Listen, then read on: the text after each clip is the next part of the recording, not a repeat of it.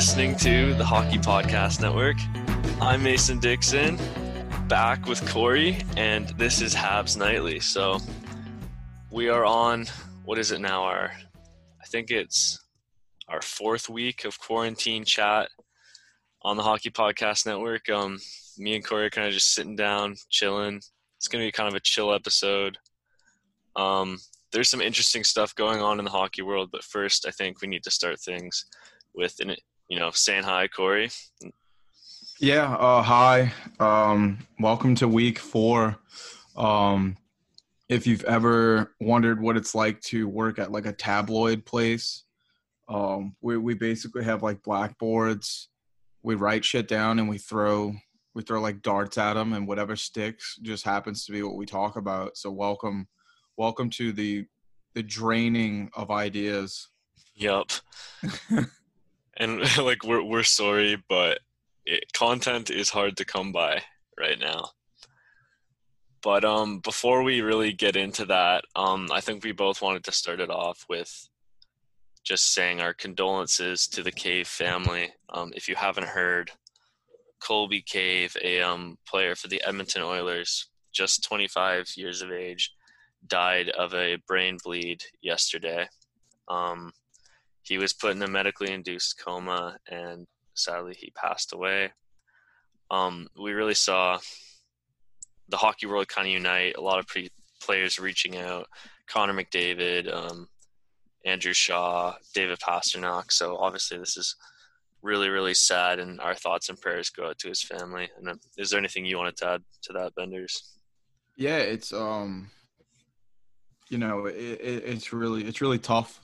You know, you don't have to know this guy. You don't have to be a, a sports fan or a hockey fan to to you know just kind of sh- sharing that loss feeling. You know, this is a terrible time to lose somebody, and for the you know for his family, it just happens to be his time. Um, this is not the type of news that we're looking for. You know, uh, it, as hard as it is to come across hockey news right now, this is not you know what I was expecting to wake up to the other day, and um, I hate that we're so stretched for content that you know that all people can talk about is Colby Cave's loss, and you know I just really feel bad for his wife, and I believe he's if he doesn't have kids, I, I could be reading something wrong. Um, but I, I think it just sucks that there's nothing else that can be, you know overshadow that that way the family can do their grievances. It's just so it's the only news that's out there so it's getting way more i wouldn't say than it deserves but you know i would think as a family i wouldn't want this to be the center of attention right now. I'd, I'd rather grieve with my family and my loved ones.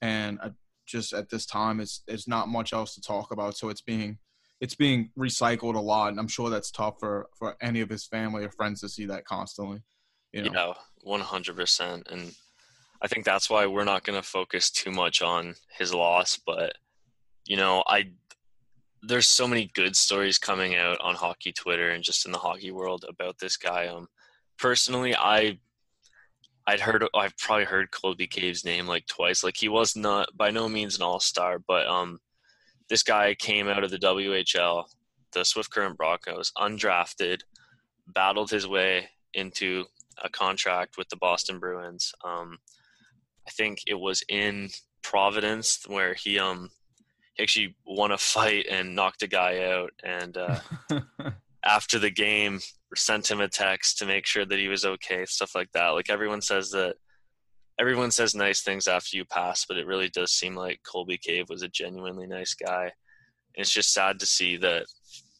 his life was cut so short off off off of something so random too. I don't think anyone would expect a healthy young athlete to go through that, but you know, genuinely seemed to be a really great guy, and it, it is a tragedy. It's a terrible loss. Um, dude had a hell of a career. Uh, especially in Providence, you know, like he just lit it up for his team. Just absolutely, um, I'm sure what a coach would say, like a member of a team that you would want. It's it's a guy that you would always you would pick him over someone who's just flashy. You know, it's a guy who gave everything for his team, and that'll be something he'll be remembered for. And even uh, Wayne Gretzky even said something very nice about him. So I mean, this kid obviously, you know, had the heart of of a hockey god. You know. Yeah, and to, I'm sure somewhere wherever he is, he's probably still smiling though that the great one is out there giving him compliments. So yeah, I think I think that's our our little piece on that. And you know, before we entirely move on, I do think it's important to look at how awesome the sports world is in moments like these. You know, rivalries don't matter. Um, who you play for, none of that matters. Really, the hockey community comes together in times of need. Just the sports community in general. We saw this earlier with um, Kobe Bryant, and I think Kobe died in February, if I'm not mistaken. Obviously, that was also just so tragic with his daughter and the other people in the helicopter crash, the pilot, the other families, yeah. the other players. But um, it's it's sad to see that it t- often takes tragedy, but it's nice to see that the sports community is very willing to come together, transcend sports, and really stick up for each other. Absolutely. Um, you know, you don't have to like that specific sport to to feel that loss and and you know honor that that man, you know, or that player. It doesn't have to be a man. Yeah, but anyway, moving on. Um, we just wanted to pay respects to Colby and his family. Um, we do actually have some Habs related stuff to talk about today, but like Corey said, we're kind of just gonna throw some darts at the board, kind of see where this one takes us. Um, I think first we should probably start off with the big news that we genuinely just saw. Like, what do you want to say? Like ten minutes ago, we were looking yeah. looking for ideas to talk about. and uh, so it turns out that uh, Alexander Romanov might possibly join the Montreal Canadiens um, if the season restarts. We're not sure what's going to happen with the season, but his agent came out and said that um, if the season does restart, we could see Romanov come back if the rules are changed a little bit, and this was reported by Eric Engels. So that is huge. Like you know, Eric Engels is the guy to go to when it comes to Montreal Canadian stuff. And me and Corey have been talking about this guy for so long. 2018 second rounder, looking like one of the best, if not the best, defensive prospects coming out of that draft. Um, his agent came out with a statement, and I'll read the quote right here, and then I'll let Corey jump in. It looks like the GMs are in favor of having some kind of regular season, and then as many as 24 teams would possibly make the playoffs. We'll uh, talk about that later. Romanov's agent Dan Milstein told Sportsnet Friday, "If I was Montreal, I'd probably be calling Romanov for this year." So I think that's if that's his agent saying that, it sounds like Romanov has some interest, and it's going to be really interesting to see what Marc Bergevin decides to do. You know, I, I really hope I really hope they take this time to really understand how important and how fortunate they are that amongst the uh, the fucked up fucked upness that this season is, you know, even if they do allow more teams to play in the playoffs, you know, we're not built to move really far right now. You know, it's really awesome that we'll we'll be able to uh to recover. We'll have a lot of healthy players. But you would be stupid if any team does not take advantage of testing out their prospects right now and seeing are they capable of playing this type of hockey right now because next season you can bring in someone right off the bat you know and i think this is a great time to test him out we've seen a lot of success on the nick suzuki i mean truthfully if the shit didn't stop i think this man would have made himself either like you know I don't know about the number one rookie right now, but I, I could see him taking over second. I, I you know that um, Hughes versus um, your boy in Colorado were kind of going at it for a while, but they they were starting to get injury injuries towards the ass end of the season, and Nick Suzuki has just continued to to just show success even with a failed you know style of play that we've been playing as of late. It's just we we just don't have the team chemistry um, and you know what? I think bringing in someone like Romanov could really help this team a lot. Yeah, hundred percent. And what his agent and Sportsnet or Eric Engels has pointed out is that he won't get to 40 games, so he's not going to get he's not going to burn a year of his entry level contract. And absolutely not. It's it's it's Cale Makar in the playoffs last year. Exactly. You know? It's a free ride, and we saw how well that worked out for Cale Makar with the. Let's be honest, he is Quinn Hughes fans, Olofsson fans. I'm sorry, Cale Makar is the best rookie in the NHL this year. Sorry, Suzuki. I think Suzuki was coming for him. I don't think he was going to catch him. I think, like you said, he was going to. He could have got second, maybe. I think Cale Makar was far away the rookie of the year, and that was a great chance for him to get some experience, get a kind of a leg up, and for the Avalanche to get, you know, to see him for the first time against good competition. If Montreal has the opportunity to, because it, it all depends on how the rules and when the season restarts, to make this happen, though, I if they don't, I'm I'm losing so much faith. Like I I will be devastated. I want to see Romanov play. I think that would be the highlight of the year. Yeah, I think it's foolish to not do it. Um, but another thing about Suzuki, you know, uh, he didn't have to be the number one rookie. You know, it's important for him to just play his best, but for the fans' sake, you know, like you, you know, we're all wanting this team to be better. You know, we were a third round team four years ago, you know, five years ago. Um, but to see that we got a player so young, so already comfortable in this league, that his rookie season he's already surpassing just about everyone in his his class of rookies. That's something that we all need to really take notice in and just be fortunate that we have someone like that because not far behind him you have someone like Alexander Romanov you know, and a Kale uh and a, a Cole Caufield, you know. So it's just really great to see that no matter what the season looks like for us, this kid is still lighting it up. Yeah, exactly. And Nick Suzuki, like we you you said it perfectly. He didn't have to be the number one rookie. This has been a pretty good year for rookies. We've seen a lot of young players come out and just play incredibly. Um, three young Olofsson, Makar, and Quinn Hughes are already looking like they were already stars on their teams. Um, Nick Suzuki, I think, just did it more quietly, but um, I think he also had to find a way onto the team as well. He wasn't guaranteed a spot, you know. Oh yeah, definitely. Montreal does. That's one thing. Montreal does not rush their prospects in, and people may be snickering, thinking, "Oh, Kotkaniemi." Um, I think you and I both agree that or you might disagree. I don't think Kotkaniemi was a mistake. His first year, he played very well. He just struggled with injuries this year, and you know, the sophomore slump is a real thing. I can't explain it analytically. I'm sure Matt, prob Matt, if you don't know Matt, the stats guy on Hockey Podcast Network. I know Matt. I feel yeah. like I'm a, I feel like Billy Madison sitting in kindergarten. shit. You know, it's like I'm just soaking up knowledge.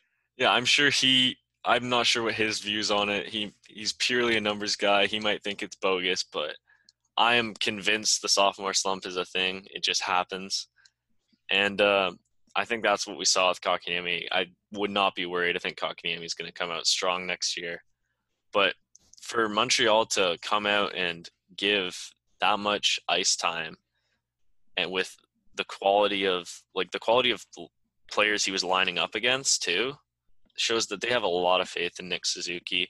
I think Nick Suzuki only grew in confidence, and I think we're going to see a bigger, stronger, faster, smarter, more confident Nick Suzuki next year who's going to put up even more points. I mean, I truthfully believe he was the best uh, acquired uh, rookie player we've gotten in, you know, in, in a decade. Yeah. To this team. And we got Tatar. Yeah. and Wait, and we didn't move him yet. So I think the Romanov draft pick might have been that one too. I'm gonna look up that trade. Hmm. Wouldn't that be interesting? But yeah, like that's the thing. Um, Marc Bergevin always says, well, here's what I, I find kind of funny. Marc Bergevin literally always goes on and says you can't. You either have to he what did he say? You can't trade for number one centerman. You have to draft them. And what's looking to be our best um, center prospect, we fucking traded for. Yeah, I'm. I look, man. I think that the smartest of all things that we've done when we had that, you know, really solid team 2000, I'd say 13 to 15, I think the smartest move we made was realizing that Max Pacioretty needed needed a move. He just he wasn't going to fit in our in our equation anymore. Yeah, which is too bad because it's too I, bad because he's a great player and he's absolutely lights out right now. But of all of the things that we were able to get in return, for the future sake, I think that that was the best trade we made. Oh, 100%. I think that Shea Weber's great, but I think for the future, I think that gaining Tatar and Nick Suzuki was a risk, and it has paid off, and it's going to pay off in the future for us a lot longer than the Shea Weber PK Subban trade. Which I have actually, I think it's shown that that trade paid out pretty well for us too. Oh, I love it. You know, like like I, I hate that he's gone. You know, I get that he was button heads with like Gallagher, and you know maybe he wasn't seeing eye to eye with certain players and and people. You know, like I guess higher ups, but uh, it wasn't like we really took a hit. You know, we've been a very injury prone team as of late, and because of that, we've we've kind of lost a, a really good connection. You know, we, we don't get a lot of spurts, but what we've gained in the process of all of this, you know, heartbreak since then, we're starting to develop a really good team that we can all be proud of. Oh yeah, I'm building through the draft. Just quick note, I was mistaken. It's a 2019 second round draft pick, and Romanov was drafted in the 2018. But um, like you said, yeah, this team we've discussed it all year, being built through the draft. They're building the right way, and I'm just so like, I I don't know how to express how happy I am at the prospect of Romanov playing because like on a season that seems kind of lost, that would just make it. That'd be I'd be totally convinced that Marc Bergevin has bought into the rebuild because I'm not 100 percent convinced that he has yet. But if he does this and he pulls this off, um, I think you know it's reason. There's good reason to have confidence in him and the team and just know that we get to watch our young stars like th- this is the future these guys are going to make the big changes the big impact to help bring us back to the stanley cup yeah and you know I- i'm i'm starting to feel like um like i'm okay with with taking that break to build this team because i'm starting to be a lot more confident in this team than the teams we had a couple years back.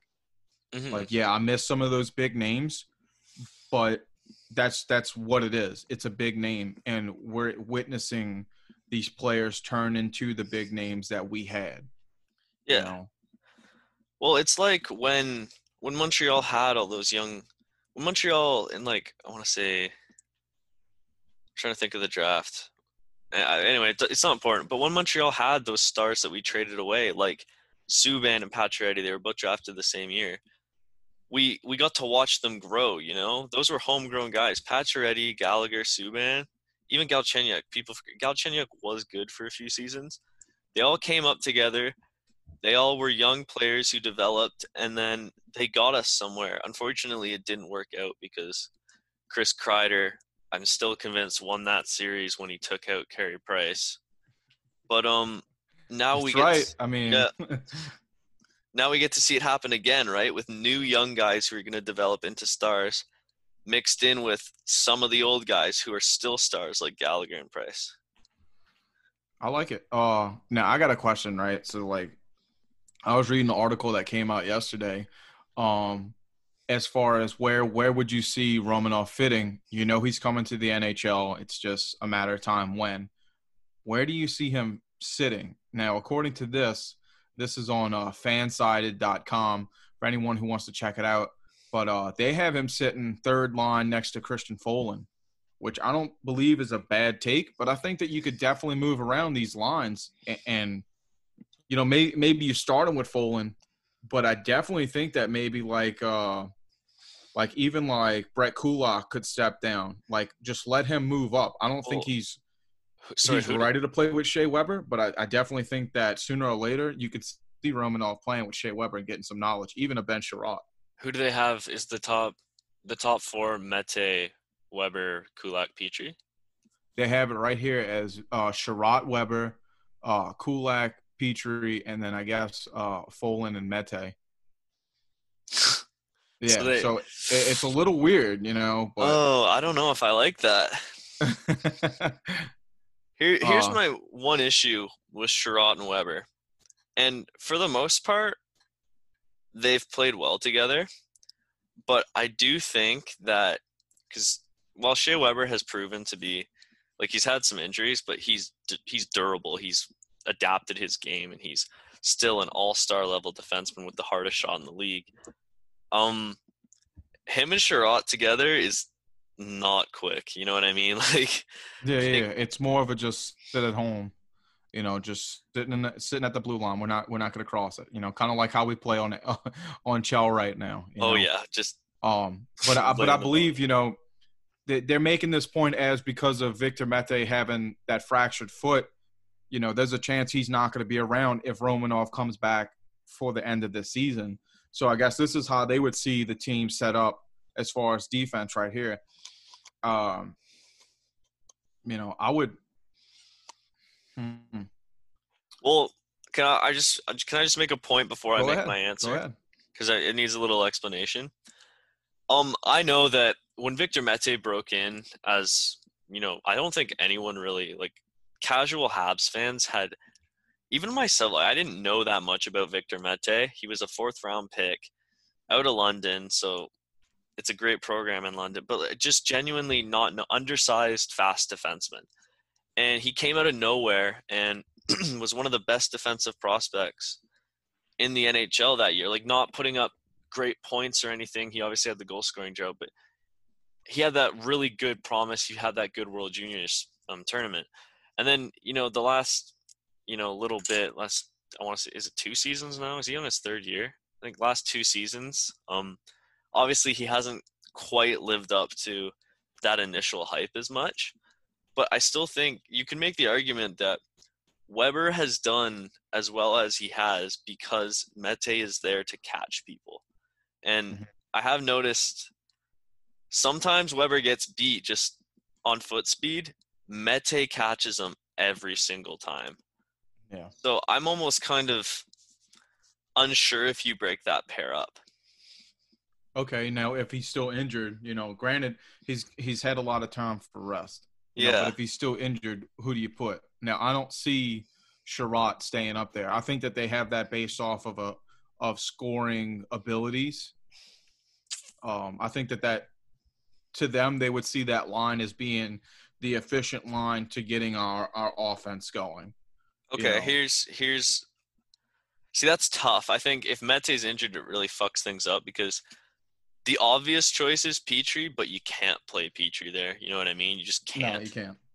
Um, I, I I don't think you put Shea Weber and Petry together. Like it just wouldn't work. I think it's just as slow as Chiarot and Weber. Petry, I mean Petry's. I think Petry's still pretty quick. I just think you you have no depth if you do that. Um, I'm wondering. Here's kind of a crazy idea. What about? And this is really reliant on health. What about Noah Juulsen? He's good. Like when Noah Juulsen has played, he's been really good. It's just, and Yeah. people forget that. But he, because he has those chronic head, that chronic head injury, like he's missed a lot of time. But when he's played in the NHL, people were like, "Yo, this guy's he was a first round draft pick in the McDavid draft. Like he he's a good player." And I don't know, I just, like he's not he's not quick, but he's not slow. I just I don't know. if if he if you want to put him into this, I'd put him next to Jeff Petry and um It's tough. Oh, this is you- a tough one, dude. What about Romanov? What do you slot him up there with Weber right away? See, now that's the thing. I I don't think that I would want Romanov to be slotted as a you know like I don't want him to have don't- that much. I don't even know what hand, like what side of D he plays. Hmm. But If I'm sorry, being continue honest, point. Yeah. No, uh um, fuck. Uh, I mean, this is a tough decision. I mean, at the end of the day, you know, you got it's pretty lined up pretty fairly right now. You know, it seems like uh, you know, your first two lines, your uh your right D is, your slower pair with your left B being the the ones who can kind of pick up the slack. Um I don't know. I think I, I would drop I think I drop uh nah fuck it. I move I, move uh I would put Juulsen with Weber. I would take Kulak, move him down to the third line, Ben Chiarot to the second with Jeff Petry. And then I would bring in Romanov and keep him down with uh, Kulak for like one or two games. And then we I'd play with it again. And I think this is all this lineup. What we're talking about now is reliant on Mete being injured to start the year, right? Yeah, yeah. Okay. Well, um, well, as far as the end of this, the end of this. okay, season, the end of this. This we're isn't even going into next season. Yeah, This is to see what level we're going to get out of Romanov as far as potential starting next season. You know, Yeah. See, I don't, think. I don't. Go ahead. I'm sorry. No, no worries. I, I just don't think it's a. Some people might disagree.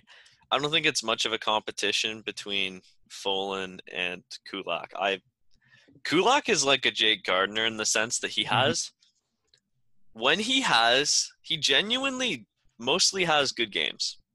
Sometimes flashes some offense. It's just when he fucks up. It's devastating. Yeah, he really fucks up.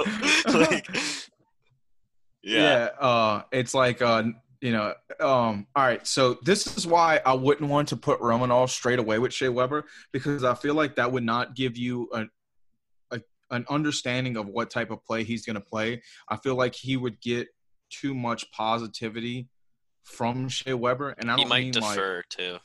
yeah, and I I feel like I feel like you wouldn't see his play style as much because he'd play he'd be playing next to our best defenseman, who's also very offensive. Yeah, he can be slow footed at times, you know, but I don't think that we'll get a good look at this kid if you put him next to our bread and butter on the defense right now. You know, I would want him to overshine or show what he's capable of doing with maybe a line that is not as as dominant with But- having like a Petry or a Shea Weber. I would put him with Ben Chiarot. I would. I think Chiarot would be a good partner for him. But the only the only issue I see with playing Romanov on the third, I you'd have to move Chiarot down because I don't think Romanov with Kulak is good either. Because like we said, Kulak is good, but I don't think he's not. He's not the old. He's a veteran, but he, I'd say he's still kind of on the young side. I think he's like 24. Well, I think if you played him next to Kulak, you would see just as talented as he can be. But I Like, also I'm not think, saying forever, you know, just showing you what he's capable with with maybe a guy who is a little bit out of his league, you know, being able to pick up slack. We're trying to see if he could carry a line. Uh, but I also. I think I, and just to be the devil's advocate here, I almost feel like that could be bad because, like we said, every once in a while, most of the time, Kulak will play very good. We occasionally see him unleash a clapper. He's got a really hard shot, or he'll put a little move and on and you know take a step in and make a nice pass or something, right? And we go, oh, you know that's a nice pickup. I'm glad we got Kulak. And then that that one in ten game or one in we'll say six game, he'll uh he'll go to make one of those moves, fall on his ass, Patrik Stefan the puck all the way down, and they'll go and score a breakaway or something, right? Like I just don't know if that'll be. Obviously, I'm over exaggerating. Great for Romanov, but I also kind of agree with what you're saying. Like, you could maybe see him pick up some of the slack and really show that star power, but it's all really dependent, and I'm sure Claude Julien will figure it out. I mean, I think this is tough. Okay, so like if Victor Mete is in, you gotta you gotta sit someone. So do you sit a Brett Kulak or do you sit Christian Folin? Um, Folin, easy. That's easy for me. I, I have no issue with Christian Folin. I just think that um, Kulak's better. Now, I don't know if you disagree, but I, just feel like never been like sold. you could get a little bit more defense out of Folin. I don't think he's going to take too many risks as far as Brett Kulak and his want to be a little bit more offensive. Um, but I can I, I can see keeping Kulak around just because he does have those moments, those spurt moments where he's playing a little beyond what you're what you're expecting. yeah. I'd but I think I think you keep Kulak, you gotta put him next to someone who can definitely hold like someone who could definitely help that man when he you know like I think that's why like that Kulak Jeff Petry sits pretty well because I feel like uh Jeff Petry still has a little bit of quickness left in him, but his defensive mindedness can save that line from really making a devastating play. Like if Kulak wants to go beyond the blue and try to set up or, or you know, just get a little too flashy, you could lean on a Jeff Petry who's not afraid to sit back, you know, knowing that he's got offensive capabilities, but does not mind playing a less sub, uh, substantial role, you know, sitting in the back and maybe just being that first initial pass player. Yeah, I think that's fair. Um, that's why I kind of I like that idea of Ben Chiarot. I think that would probably be his best partner, and I don't know if you can. I think the only issue is trying to figure out a way to facilitate that, like messing around the lines.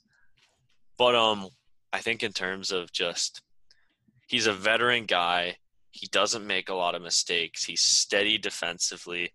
He can pick up that slack there, and because he's so steady defensively, Romanov's not known as an offensively talented guy, but if he wants to jump up and you know maybe show that we're wrong and he has offensive flair, he has the opportunity to do that with uh, Ben Chiarot. Okay, so do you do you tell Ben Chiarot to come down to the third line for a bit and play with the next possible top end defenseman of this team? You know, if I'm Ben Chiarot, I take it. I think so because I think that that duo, if if if Yeah. if they can get that synergy, can be just as important as a Victor Mete and Shea Weber. I feel like you could almost give Shea Weber a break and move his line to the second if this line becomes as dominant as there possibly could be. Okay, and since this isn't complicated enough, let's throw another curveball in. So, one of, I'm sure people who listen to this know, my favorite prospects from Montreal, and it's it's he hasn't had a great year in Laval, I'll admit, but he is a very good offensive defenseman. Josh Brook is an upcoming guy. Holy fuck, dude! Like, Josh Brook has got to. You know what? We're gonna have to trade somebody, or someone's gonna have to retire because Josh Brook, a a Romanov line, or a Josh Brook Juulsen line is ridiculous. And Don't I think that that youth line is the future. Yeah, and don't forget. Here's the th- here's what makes me so happy. Our defense, Jayden Struble's coming up too, and uh, out of nowhere. And I don't think he's gonna. I think he's gonna be a bottom four pairing guy. But Gustav Olofsson did come up and play for Montreal this year. I liked him. I thought he played pretty well. So I think Montreal's got a bunch of options. We're talking obviously we're talking about next season now. yeah. But, uh, Hey, maybe they'll even bring back Karl Alzner into the mix. oh. Man. You know, you, you start to forget. Oh my, we like- forgot about Cale Fleury. I'm starting to get nervous that we've we've acquired so much that now we're looking at these guys that are that are are about to reach like the NHL caliber position and we don't have do we take the risk and move a player to bring them up because I feel like for the most part I like the lines as they are. I think there's there's people that can move cousins. I think there's people that can, you know, that can be moved around a little bit. But fuck, Um. Well, here's I'm getting nervous. Like I'm gonna change my answer for next season. Um, Cale Fleury, I think we can both easily say, yeah, he got sent down for I think more of a confidence thing, because but I think the whole team was playing shit. Cale Fleury proved that he is an NHL defenseman. He he starts in the NHL next year. I think we can say that easily. I think Victor Victor Mete, if healthy, he's in the NHL. That, that I think that's fair to say, right? yeah, so- absolutely. we've already got a top four in Petry, Weber, Mete, Fleury. Okay, those are I think we can establish probably the most safe. Well, we also have Ben Chiarot, so that's five spots already. So if I'm looking, we're talking about adding Romanov. We've got Josh Brook coming up, Jayden Struble in a few years. Um, we got Noah Juulsen, who is going to come back from injury, hopefully, and say, hey, I fucking earned my place here. I was playing in the NHL. Um, who else? We named one more, didn't we? Romanov. Uh, Olofsson too. Yeah, Oh, and. Romana. So that's what six. That's six players fighting for one spot. All I know is the fan. We might all be getting mad at Bergevin again because you know where do you fit these guys? You know, it's a good problem to have. No, yeah, I, I believe so too. But I think, I think that we've already seen, you know, uh, play from from some of these guys, and I think that as fucked up it is as it as it is of a situation because we have too many stout defensemen coming up. But I think you sit them, you bring up another guy like Josh Brooks, give his chance, and all that'll do is fuel the fire for you know like an Olofsson or you know let's say they don't choose Fleury to come up next season right away. You know I think that that fuels the fire. If Victor Mete is a great player, but if we're gonna start to see more of an injury-prone aspect from him, I think that as fucked up as it is, that could play in our favor to to know that you would always have like almost like a mid-season spot for someone to develop even further. You know. Yeah. Um the one thing I think we have to consider though is that and I think this would put Fleury more in jeopardy than any other player on that we that we just discussed in terms of secured spots. Sorry. Um I don't think Romanov for one second and I don't think anyone is under the impression that he is coming over here to play in the AHL. You know what I mean? He's not all. leaving He'll Russia. For, yeah, he's leaving Russia for the NHL, not the AHL. So I think you almost have to say, yeah, Romanov's got a confirmed spot going into next year, right? Like, so it's going to be interesting. I think it's a very good problem for Montreal to have. Um, I think Jeff Petry's contract is coming up soon, but I doubt Montreal doesn't. I can't see them not re-signing him. Um, I wonder, do you? I think it's tough because I feel you've already seen the rumors that we saw earlier this season. We picked up Ben Chiarot, so I'm I'm thinking that that you got Ben Chiarot. He's only 28. Well, he's about yeah, yeah he just turned 28, I believe. No, he's about to turn 29. So you still got a little bit of time with Ben Chiarot. I think that we might, as sad as it is, we might that might be the guy who's moving is a Jeff Petry. You know, I hate rumors, but I I- want. Oh, can you afford to move him? if you look at our draft prospects and they get a shot and we can see a glimpse of what they could bring, I think that you could see a Jeff Petry moving and you can you could patch it you could package Folin with somebody and that would open up two spots. If we're expecting Romanov to be as good as he is, and we got, like you said, six guys hunting for one position. Yeah. The only issue is, um, fucking. So Petry is signed until the end of next season at Okay. five and a half mil, which I think is actually, if we look at puck moving, scoring defenseman, is a very, very good contract. So he'll be 33, which I'd say is we've seen with Shea Weber and a bunch of other. It's still prime years for a defenseman. Um, but he also has a modified no trade clause. So in Mhm. moving a player like that, you're going to run into some issues. Um, that's why I'm wondering: Do you maybe ha- go ahead and say, you know, Ben Chiarot, we love you, you're a great signing, but we need room. I mean, he he is at a he's at a three five cap hit. You That's know, pretty good. I think he's proven that. yeah, I think he deserves it. I think that he's got a great contract for the type of player he is. I think that I think that the only way that it benefits us is if you move someone like Ben Chiarot, we look instantly for. I wouldn't even look for a pick.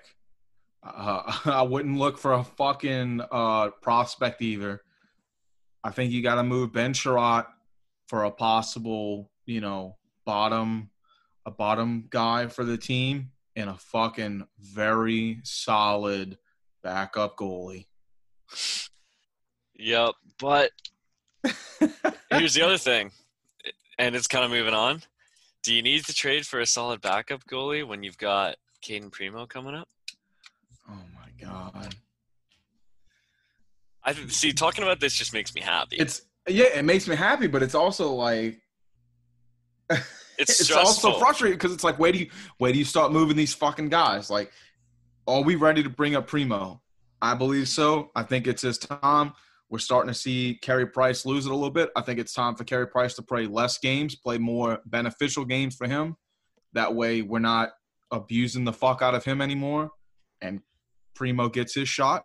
So if we don't do that, you know, then Chiarot's got to be traded for almost an as even trade as as PK versus Shea Weber, just not in defense. See, I have already This season alone. gone out and made the blasphemous statement that I thought Montreal should be starting a certain goalie with the initials CP, not named Carey Price. Um, that is of course Cayden Primeau. Um, I yeah, I've got some flack for that, but I still think that Primeau I don't. I don't look, dude. should have started. I don't know this why. year. I don't know why you got flack. Other than people aren't willing to see that change is needed. Do you run Carey Price into the ground? Because you've already fucked his career up. Oh, we already have. You you move players at a time when he could shine through it. He got hurt that one fucking season. He was expected to come back in January. You know, that's not his fault. He got hurt like a couple of games in. We had a great run. It just happens. He's not going to get another great chance like that if we use if we abuse him like we are. We need to bring someone in like we do with all of our fucking side guys. We bring in all of these guys who who can who are proven, capable, but then we wash them up. Look at Kinkaid. I thought he was decent, right? You know, uh I just think that it's time that we don't make him the backup. We understand that this is a new this is a new league and it's time for the fucking two goalie, you know, approach to the Montreal Canadiens play style. Yeah, definitely. And I think what you could see too is Carey Price playing, if he plays less games, playing back to the same level of old Carey Price. Maybe not his height, but, you know, that greatness that he had consistently for a long time, while You're right. also ushering in a new era of an elite goalie. And obviously, we're speaking a little soon Primeau has only played a few games. His sh- he played great in those games, and he's not. I don't think he's wildly regarded as as great of a prospect as say Carter Hart was coming into the league, or um, I can't say his name. Uh, the one that the New York Rangers have. Uh, the he, the Russian goalie prospect the Rangers have is going to bother me. But um, Is it Georgiev? yeah, something like that. Yeah, where he's kind of widely regarded as an elite prospect. He, I don't think he's there, but I think Cayden Primeau is going to be an elite goalie. I think he's going to be an all-star caliber goalie. I think he's going to be really. I don't think he's going to be as great as Carey Price was. Is his legacy will not be that of Carey Price, but I do think that Cayden Primeau might end his career, and it's sad. It makes me sad to say this was something that Price won't, and that's a cup. Yeah. Um, for for anybody who got upset with you and your, you know, quote unquote blasphemous tweet, you can bring in that dual partnership, and you can end up like your your mortal enemies, the Boston Bruins, Ugh. or, you know, like if we if we if we understand that it's a two goalie league now, things move up for us, or we can watch Perry, we can watch Price turn into fucking uh Henrik Lundqvist, looking like a third a third goalie at this point on his team. Do you want that to be the Carey Price at the end of his career, or do you want to tell him, hey, you're gonna play forty something games unless you catch a heater, and we're gonna win this cup together? You know. Yeah. And I think you made a great analogy there with Henrik Lundqvist. Carey Price is going to be remembered as a Hall of Fame goalie. He's going into the Hall of Fame. Yeah, clear. I think everyone listening, I think you agree. Right now, if Carey Price retired, he's going in the Hall of Fame. No one's going to Yeah, I argue think that. he's got a great shot. Yeah, but that's it's the same case with Lundqvist. If Lundqvist had retired five years ago, even six, six, seven years ago, he was going in. He was probably going into the Hall of Fame. He was that good, but he's always gonna be that goalie with an asterisk, saying he didn't win a cup, and Yep. it's gonna haunt him forever. And I just don't want that to happen with Carey Price. I don't think we have much more time to get it right. You know. Yeah, I um it's challenging for sure.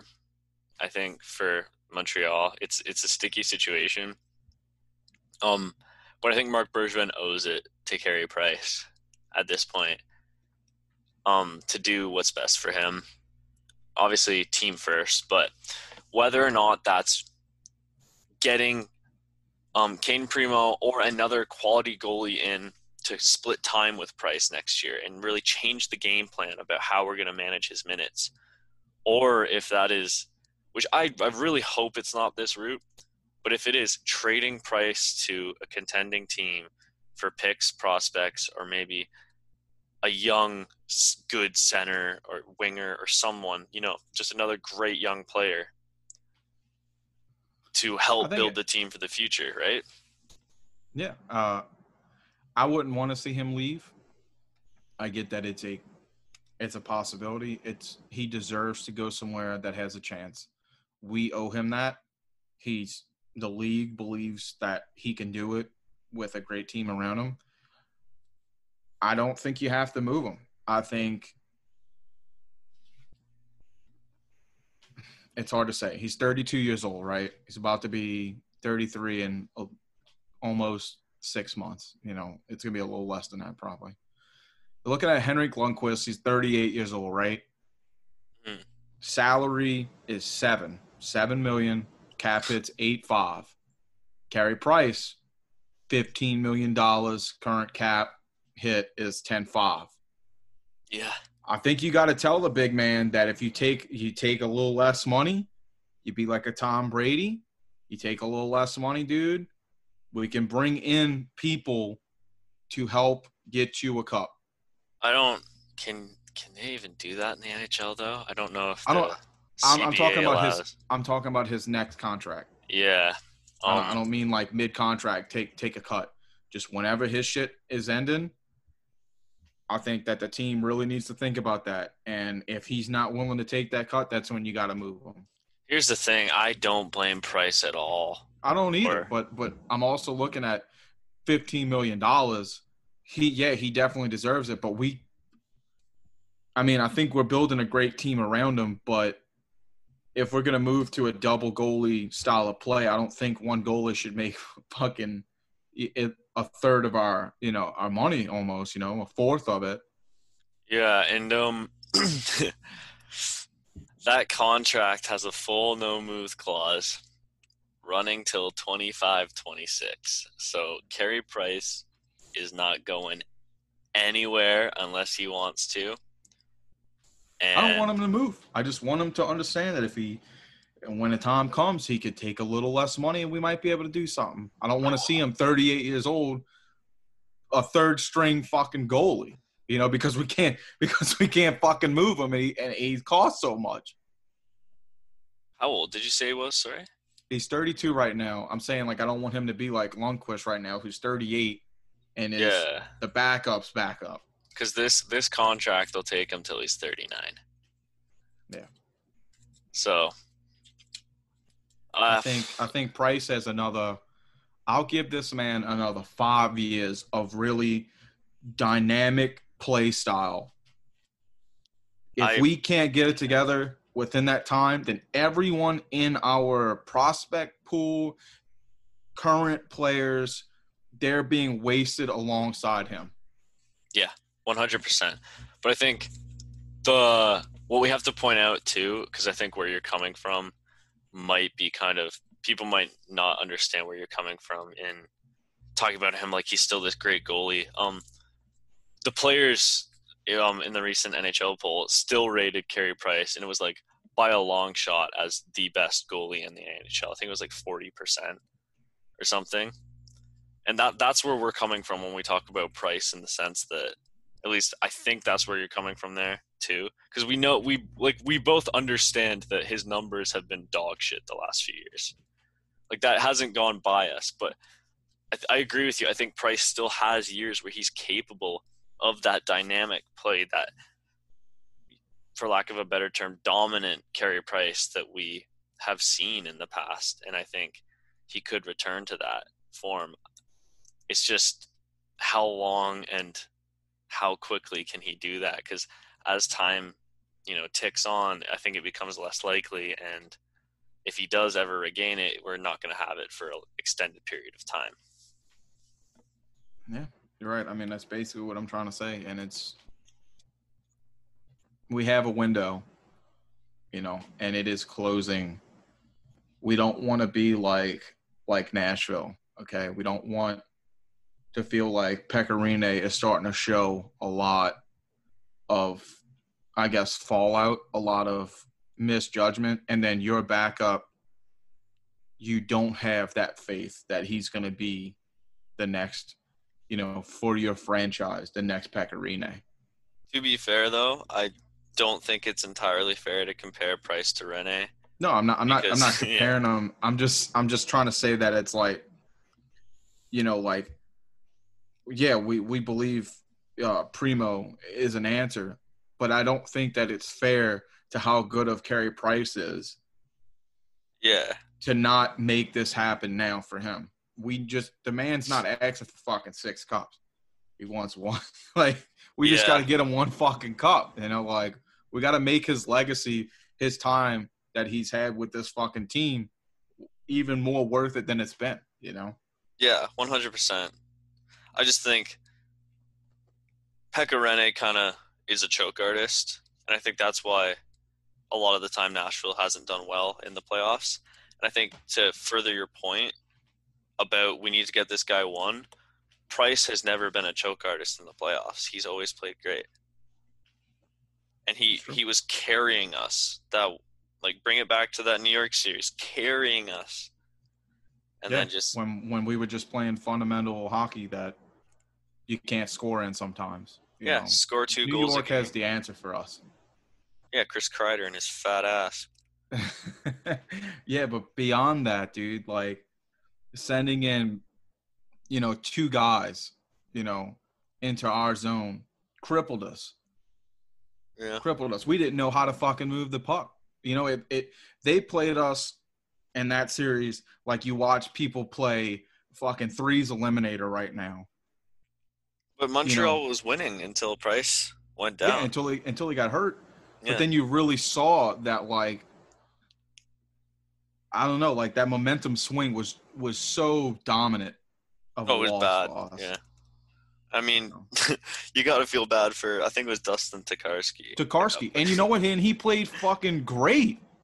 It's not his fault. You're just and I you're was- not I was- Carey Price. Dude, yeah, he's not Carey Price, but I was so frustrated that people were mad at him. This kid is not Carey Price, he was and a he's kid fucking too. killing it. he was a kid at that time too. He's like 20 years old.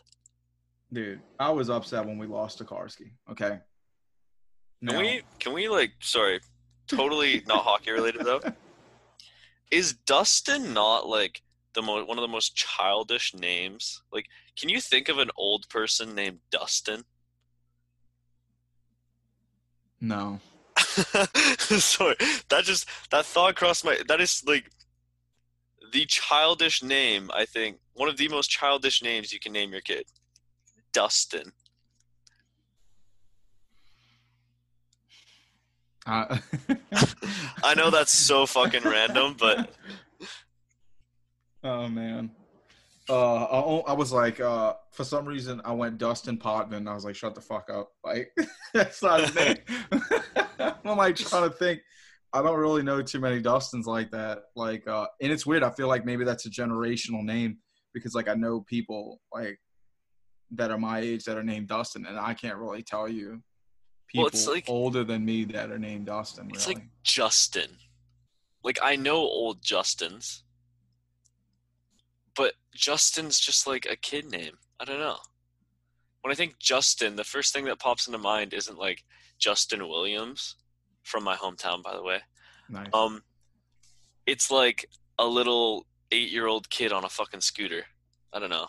Maybe Yeah. I'm just a psychopath, but No, some some names don't carry that adult stature.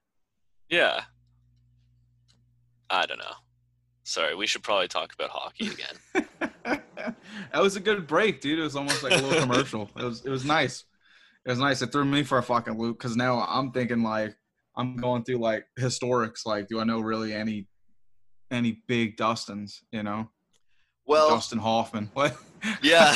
That's about it. Like, Speaking of commercials, I'm glad you brought it up. Once again, I think we are inclined to talk about how this episode is brought to you by Manscaped. Our good friends at Manscaped um, have provided us with their new razor, the Lawnmower 3.0. You personally have had the honor of using it, and I think why don't you tell the audience and the listeners about how great this product is?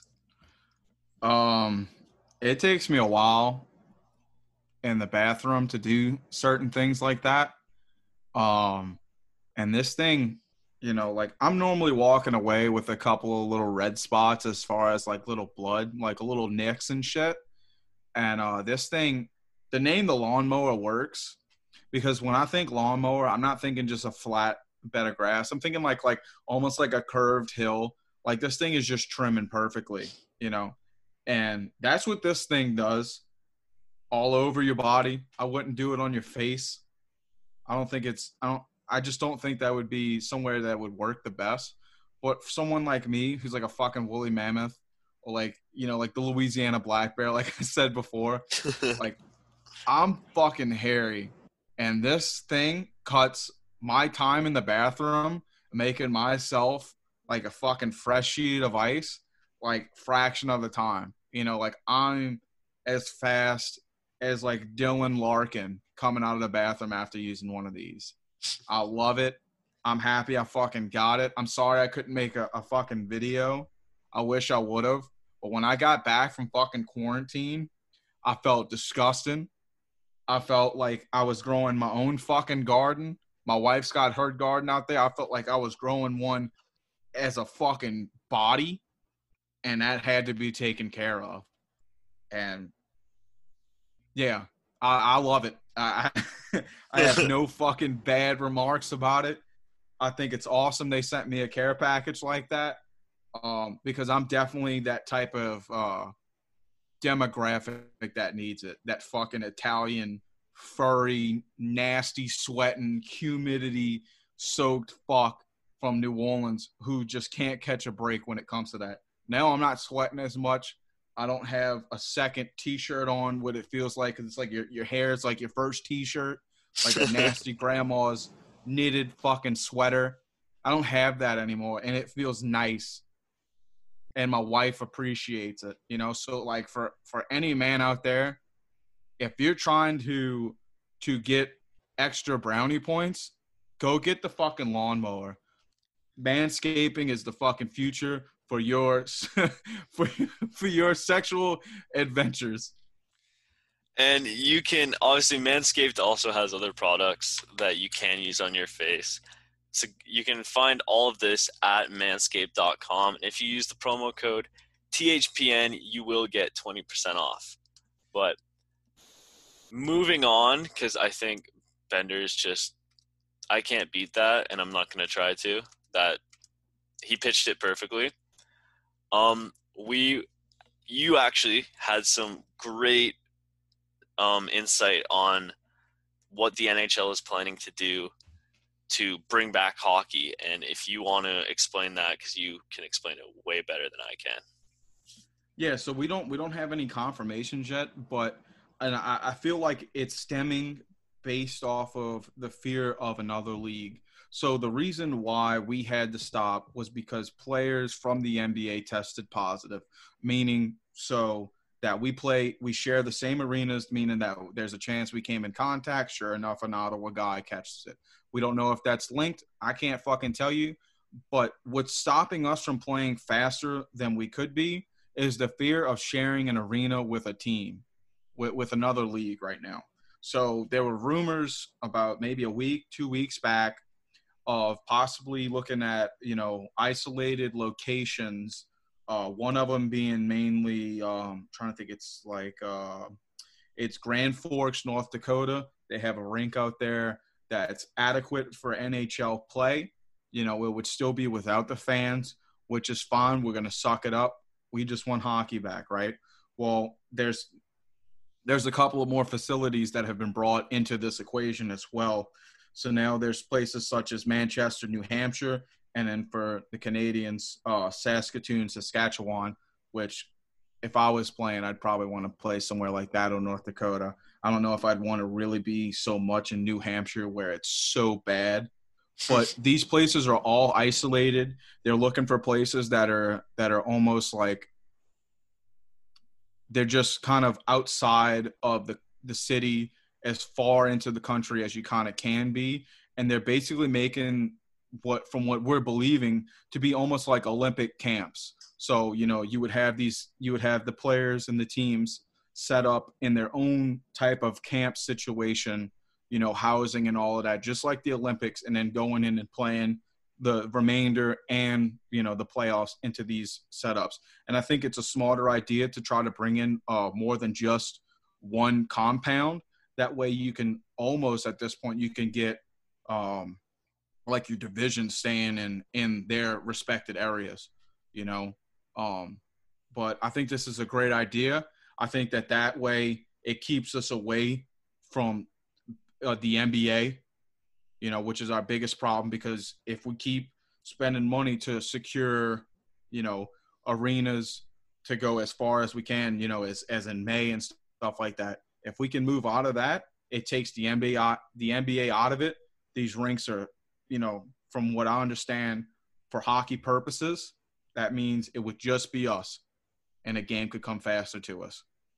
Yeah, and like you said, they're kind of in different locations too. Like North Dakota, New Hampshire is definitely interesting. Saskatoon, and you get to bring NHL hockey to places that don't usually get it, so that's always a bonus. Growing the game is always great, but I think another reason that this is so exciting. Not only are we getting hockey back, but if the NHL can pull this off relatively quick, quickly, I don't see it happening in the next few weeks. Maybe I Benders knows more about it than me, but just from just the way things are going with COVID nineteen, maybe like a month or so, and they can get this, you know, on track faster than other leagues. It's going to be the only sport on, and people are so fucking sport deprived that even if you think hockey's dumb, you're gonna tune in, and that's only gonna grow the league further. Yeah, so I, I just think, think this, this could be a great opportunity. Absolutely, it's a jumping point for us to boost our ratings and, and really get out and show the hockey culture as something fun to watch.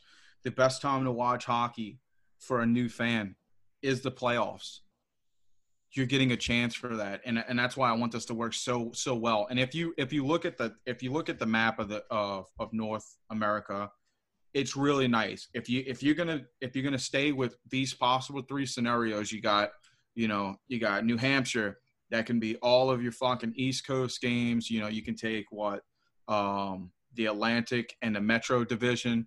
I would take, you know, Central division could be more of like a North Dakota um and then really just take the rest of the West, put them in Saskatchewan.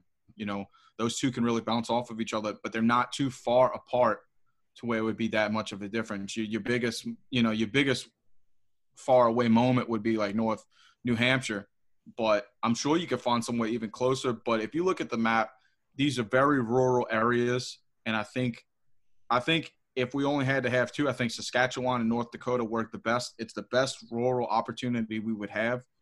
Um, to bring successful hockey back. Can we also, for all the Canadian listeners, take a moment to appreciate that Bender said Saskatchewan right? I don't know if I've. How many Americans can say that they can read Saskatchewan and pronounce it correctly? Like, mm-hmm. fucking amen, buddy. I was not expecting that. When you said Saskatoon, I was like, he's going to butcher this, but Guess Dude, not. A lot of my favorite TV shows are like Canadian, so like I have I have somewhat of a background, and and it's people like Dave who you guys will hear in the future, um, that has really seen those slip ups and has made sure that I don't make those slip ups you know, like one time I was like, uh, it's like, uh, dude, I'm talking. This is like six or something years ago, and I was like, man, like, uh, I didn't really know uh, because we don't we don't get taught about Canada that much, you know, growing up. So you don't really know the fucking map that well. And I was getting fucking places like all kinds of confused, like putting like Alberta way too close to Ontario and shit. And like I wasn't sure where these teams were playing out of as far as on the map. Like if, if you took away the fucking names, I was having trouble, you know. I could tell you about the team. I couldn't fucking tell you anything else though. I couldn't I couldn't point it out on a map where I could find them. I think that's and, uh, awesome that sports has like just it's to not only you know you got into hockey but you learned stuff about an entire country and a culture through sports and i just think that's super cool absolutely i think it's stupid that um that the border stops us from learning a lot more from our brothers to the north. And I think it's sad that our Canadian family knows more about the U.S. than we do about them. I think we need to break that tie, and North America should learn about North America and not just the country you're in. Yeah, for sure. I think Especially... that's mainly our problem. You guys are well well versed in our shit. Yep, I think it's interesting too because we're obviously the two biggest allies in the world. Um, more goods and money go in between Canada and the U.S. to and from each other than any other country in the world, any other two countries in the world. Sorry, and you know we have a great bond, but we also have a great rivalry, and we see that on the ice and hockey and stuff all the time. So I just think, you know, it's great how sports is kind of those rivalries translate into sports too, and we get something as awesome as Canada the U versus the U.S. in hockey. Yeah, uh, I I just think that we need to unite a lot more. I mean, if we can if if we can grow up knowing that Alaska is you know to the left of Maine, all of Maine, Canada, why the fuck aren't we learning about the in between? You know. Yeah. I think it's just a little silly. Very philosophical last few minutes. um, I think I think we've mostly covered everything we wanted to talk about today. Um, was there anything else you wanted to add before we go? Not really. Um, you guys, you know, we're not we're not producing stuff for Thursday's episodes right now, but you can definitely join in the fun of watching us try our damnedest to beat these nine-year-old, ten-year-old kids on NHL uh, in our in our goon line uh, episodes where we play against the world's best NHL players, and we try to to bring a team like the Little Giants and turn them into someone that can beat the Cowboys. So uh, definitely tune into those. They're starting to get really fun and really competitive. Yep, and I am also part of the Goon Line, so I encourage you guys to check it out. Like Bender said, they're pretty fun. Um, we are a decent team, I would say. Uh, me and Benders may spend more time in the box than we spend on the ice, but that's besides the point. You get to support your very own Habs fans, and it's honestly just it's sports entertainment, and I know everyone's starved of it, so why not check it out? You can find that at the Hockey Podcast Network's YouTube channel, the same name, the Hockey Podcast Network. And anyways, that'll be it for today. Um, I think me and Corey did a good job just babbling on about ed- literally everything that came into our brains. So thank you for listening if you made it this far. And that's it for me. If you want to close out too, Corey. Guys, you know where to find me. It's Bobby Benders at Instagram and Twitter. I'm sorry I've been a little far away. I'm, I'm finally back into a a Wi-Fi enriched area, so I will be a lot more active. But uh, guys, definitely just stay stick with us. Stay indoors. Stay healthy. You know, uh, we can, you know, things will change. We'll get back to normal, but let's get back to normal together. We don't need you guys getting sick out there. Yes, exactly. And as always, I've been Mason. He's been Corey. This has been Habs Nightly. Thank you guys for stopping by.